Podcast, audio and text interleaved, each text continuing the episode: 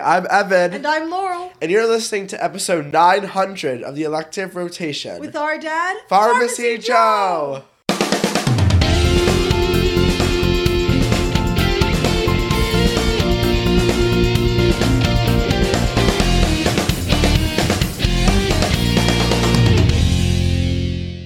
In this episode, I'll discuss using fixed dose PCC for warfarin reversal.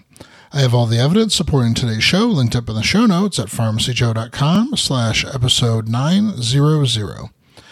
A recent systematic review and meta analysis published in Critical Care Medicine has attempted to synthesize the data available on fixed versus variable dosing in hopes to clarify the optimal strategy for reversal of vitamin K antagonist using prothrombin complex concentrate.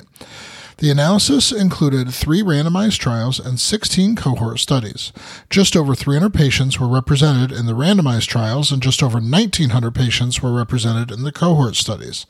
Bleeding from extracranial sites was the reason for reversal in a majority of patients in the combined study population. The authors found a fixed dose strategy likely results in increased clinical hemostasis compared with a variable dose regimen with an odds ratio of 1.7 and a confidence interval that indicated moderate certainty. This data was drawn only from the cohort studies as it was not measured in the randomized trials.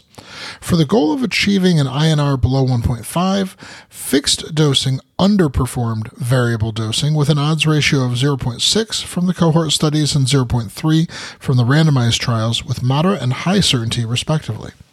But when looking at mortality, fixed dosing was associated with lower mortality, with an odds ratio of 0.8 from the cohort studies and 0.6 from the randomized trials, both with a high degree of certainty.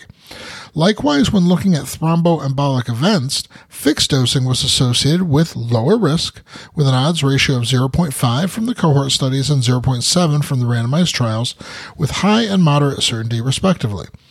The authors also performed extensive pre-planned subgroup analyses, which they have detailed in six tables 6 through 10 in their supplemental material.